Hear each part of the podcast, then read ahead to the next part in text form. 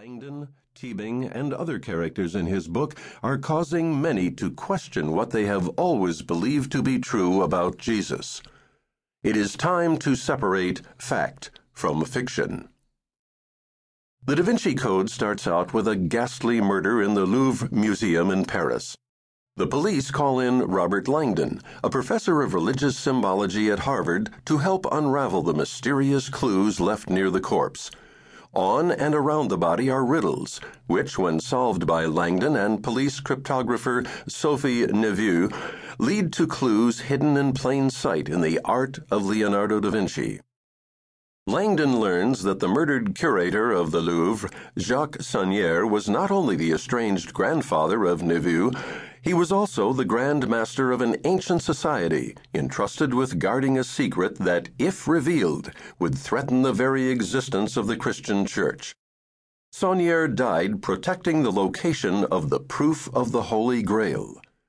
Racing through the streets of Paris to Teabing's exotic estate, to London aboard an unregistered flight, Langdon and Neveu try to stay one step ahead of the French police, an albino killer, and a mysterious man who is orchestrating this deadly search for the Grail.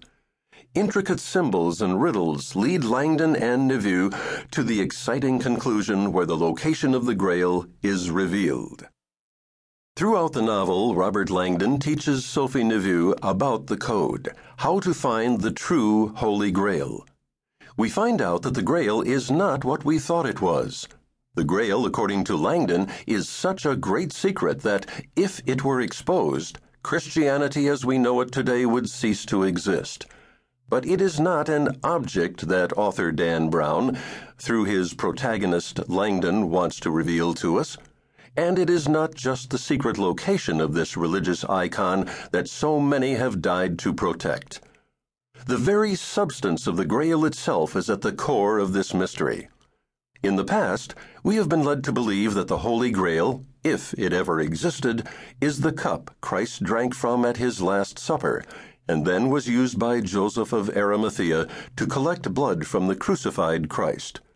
But according to Dan Brown's characters, Langdon and Teabing, the true grail is not a thing, it is a person.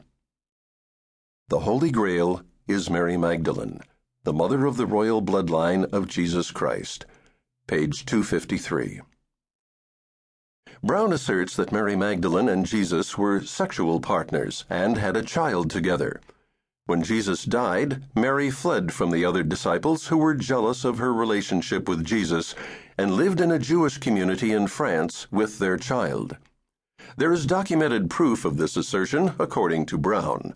Proof that has been guarded since the days of the Crusades by a secret organization known as the Priory of Sion.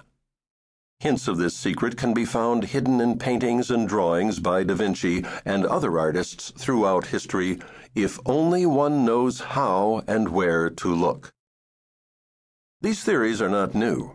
As a matter of fact, Brown freely references other books in the Da Vinci Code, books that explore this theory of Mary Magdalene and Jesus.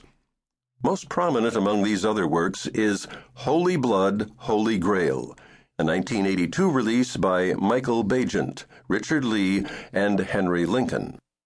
Brown's fictional character, Leigh Teabing, is an anagram of Baigent and Leigh.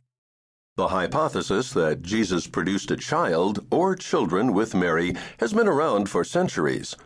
So, why do we feel it necessary now to respond to it? Why did we set out to crack Da Vinci's code?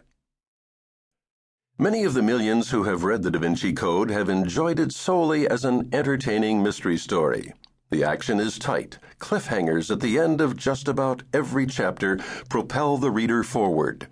Watching Langdon and Neveu solve each new riddle makes for a book that is hard to put down and Brown uses a standard formula in romance writing over the top characters against an exotic but flat background to create a story that appeals to both men and women, evidenced by the number of both sexes who have bought and read the book so far. Many of these readers have already moved on to the next book in their to be read pile. Yet there are many readers of Brown's book who are now confused about